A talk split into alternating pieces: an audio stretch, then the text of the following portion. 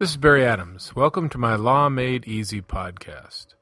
I'm an attorney in California, and today I'm talking about estate plan basics, the four building blocks to successful estate plan. This is a short version of my earlier podcast with the same title. So if you want to have more detailed information, please refer to my earlier podcast. Uh, you can listen to this podcast first and then uh, listen to the more detailed podcast or you can just listen to the more detailed podcast. It's totally up to you. I would say that my other podcast is about 28 minutes long, and this one is about six minutes long. So um, you can make your choice. So let me tell me tell you about the four building blocks to a successful estate plan. They are the trust, the will, the durable power of attorney, and the advanced health care directive. My talk today is going to assist you in understanding the basics of an estate plan so you can put an appropriate estate plan in place to protect you and your loved ones. My goal with all of my podcasts is to demystify legal matters and give you information that is straightforward and clear. Thus, we call it Law Made Easy. It may not be simple, but we do want to make it a lot easier for you. I want to avoid the legalese and I want to explain legal topics in everyday English so you can make the best decisions in legal matters. Let's start with the premise that everyone needs an estate plan. First of all, you don't want the state to decide your estate plan for you. If you don't have an estate plan, the state will do that. How do they do that? It's not that they will get all of your property, it's that they will decide who your nearest and dearest are based upon bloodlines. So, if you don't get along with certain people that are your closest relatives, you especially don't want this. In any event, you want yourself to decide rather than the state. Also, you need to let your family know what you want. That's one of the purposes of you doing your own estate plan. You don't want to have them guessing about what you wanted or thinking back to discussions they had with you many years ago about what you wanted. Things change, so you want to make sure you put it in writing and that you appoint a proper person to be the decision maker for you in carrying out your wishes. The doing your own state plan gives you the right to choose who's in charge. You're the one that selects them and then you may have discussions specifically with that person after you've done the written document. But you want to make sure you do it in writing. Another reason to have an estate plan is that it avoids conflict because the family knows that these are your wishes. It's in a written document, it's properly notarized or witnessed, whatever for legal formalities need to be taken care of in your state. so, therefore, your family knows that this was what you wanted. They may not like it, but they know it, and that often avoids conflict. And finally, as mentioned above, unintended consequences of intestate succession that's just a fancy term for dying without a will are avoided. That means that you decide who gets your assets rather than the state deciding based upon its own interpretation of what you would have wanted if you had a will. Well, you can take um, that out of the equation by doing your will and or trust. Okay, so let's go right to the four building blocks of a proper estate plan. The number one building block is the trust. The trust is really um, has really supplanted in most states uh, the will, and we'll talk about a will also. But the bottom line is this: you're going to need a trust if you have any real property or if you have more than $150,000 in cash. That's California rules. Uh, you should talk to an attorney in your state about what those rules are. Um, so, and what a living trust is, it's a way of transferring assets to a trust so that you avoid probate.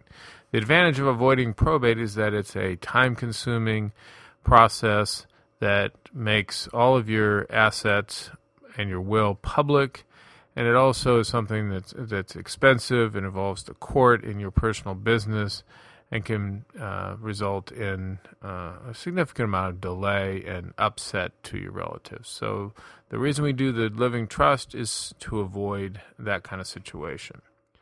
So, the trust for people with any significant amount of money has supplanted the will. Now, has it totally supplanted the will? No, not exactly. And we'll talk about the will next, the number two building block. So, in situations where people don't have a lot of money, you don't have a lot of money, or you don't have real property, then you can just do a simple will. That will pass um, your assets to your beneficiaries without the need for probate. Now, in situations where we have a living trust, as, as talked about before, the revocable living trust, we still want a will. Why do we want a will? I thought you said a trust substitutes for a will. Well, the reason is that there are certain assets that we won't transfer to the trust while you're alive because of tax and other reasons. Therefore, this pour over will uh, will catch those assets and pour them into your trust after your death. And so it's a it's a necessary thing. It will also catch assets which you may have inadvertently forgotten to put in your trust. So it's an important part uh, of your estate plan when you have a trust, but in almost all situations, you're not going to need to probate that will because you'll make sure it doesn't have real property in it or more than $150,000 in, in assets. The third building block is durable power of attorney. What I recommend is a springing durable power of attorney. What that means is that this durable power of attorney uh, everybody pretty much knows what a power of attorney is. This durable power of attorney springs into effect like a, uh, a wind up toy uh, when you need it. When do you need it? When you can't make your own decisions. So, this springing power of attorney comes into effect when your doctor, one or two doctors, says, Hey, Jim just isn't able to make his own decisions. He has a mental illness or a stroke or dementia, and he and he's no longer capable of handling his affairs. That's when the agent, also called an attorney in fact, under your power of attorney, starts making decisions for you. What kind of decisions do they make? Well, if it's broad enough, they can make any kind of decision for you, including paying your bills, receiving money, selling assets, borrowing, etc. So you really need to make sure you have someone who you can trust to do that.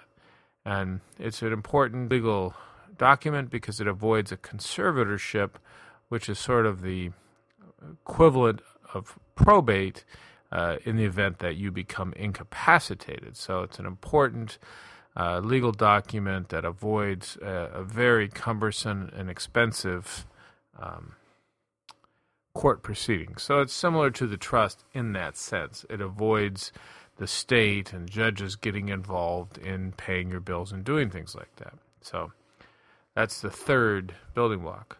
Let's go to the fourth building block. It's the Advanced Healthcare Directive. It's similar to the durable power of attorney because it also springs into effect generally when you're not able to make your own decisions.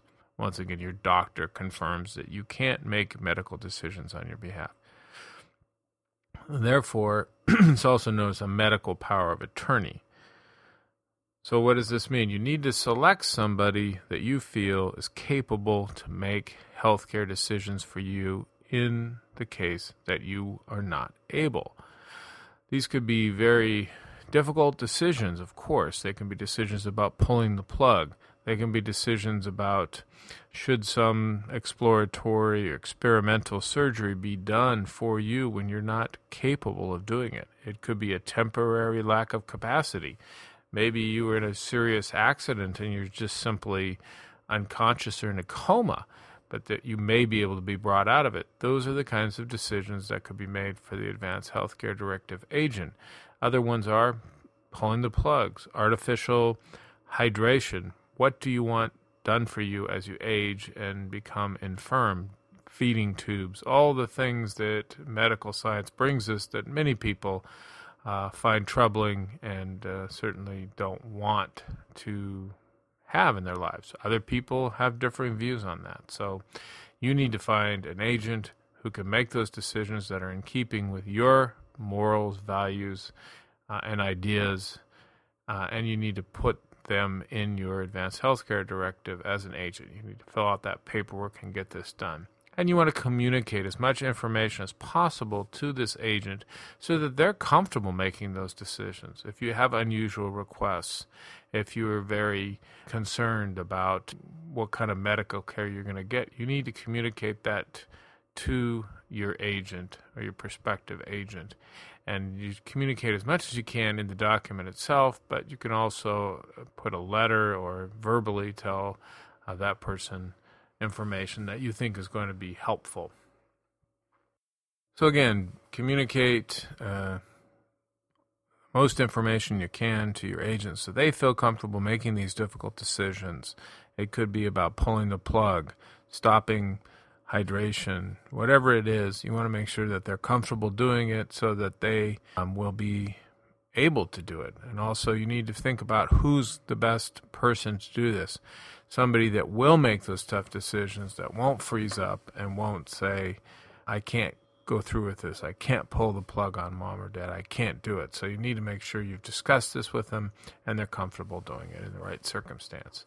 You don't want somebody that's going to be overly eager to to pull the plug on you either. That is not uh, going to be good. The minute they see you have the flu, they're over there trying to uh, administer something. So you don't want that. I'm teasing a little bit, but there are situations where people have facilitated other people's demise through either not seeking medical care or making decisions that aren't in the person's best interest. So those are the four building blocks some related issues that I'm just going to touch on is that when it comes to the funding the trust, one of the most important aspects of it is transfers. What does that mean? You need to transfer assets to your trust to ensure that your trust can act upon those assets. This is particularly true when it comes to real estate. Uh, and if you don't make proper transfers, you'll end up with probate anyway, which is a sort of a wasted exercise and the money that you paid on that living trust if you didn't get the assets to the trust. The second one is picking a fiduciary. Now, this is particularly applicable to the trust situation, but is all four of these building blocks. You need to pick the appropriate fiduciary. If you listen to my longer uh, program, or you listen to my program on on your on picking a trustee, you'll get more information about the kind of uh, aspects, integrity, qualities when you're picking these fiduciaries. You need to look at the appropriate qualities that are needed, time available, skills, etc. And like I say, we'll talk. We talked more about that in another uh, podcast. Finally, uh, another related issue is beneficiary designation. So you have these four building blocks but you also need to make sure that these building blocks, particularly the will and the trust, are in concert with beneficiary designations. What do I mean by that? A beneficiary designation is something like an IRA or 401k, life insurance, pay on death account. That means that you specifically name a beneficiary. I go to my whoever handles my IRA, let's say it's Charles Schwab, and say, I need to put down my spouse or my child as a beneficiary. Well, what happens when you die? They are notified, Charles Schwab, and they send out forms, and that beneficiary then gets that money. So they, that needs to be coordinated to make sure that your estate plan as a whole is in concert to the extent of monies you want to get to people. In other words, if everything is in your IRA and you do a will that leaves everything to person Y, and then you leave your IRA to person X, you have to look at that. Is that fair? Is that really what you wanted? Sometimes people get caught up in their will and trust and forget that maybe the bulk of their assets are in are in these designation accounts. In other words, accounts that are self executed such that upon your death, the beneficiaries get that money.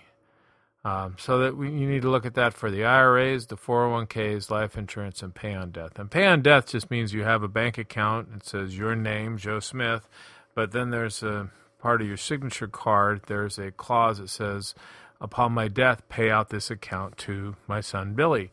Well, those things are effective and they will override any of your other estate planning. So if you have a will that says, I leave everything to my gardener uh, and then your beneficiary designation leaves everything to your housekeeper.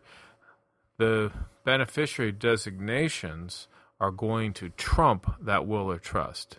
I know that's sometimes hard to believe that something you sign with a bank is going to override your will, but it actually does happen that way, except in very rare instances, which are probably not going to apply to you. So make sure that you look at the, the whole package when you're doing your estate plan.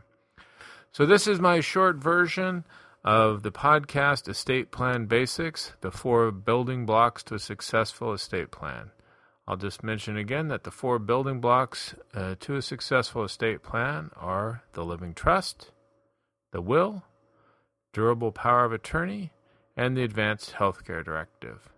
Thank you for listening today, and I hope that you found informative uh, advice on the Law Made Easy podcast.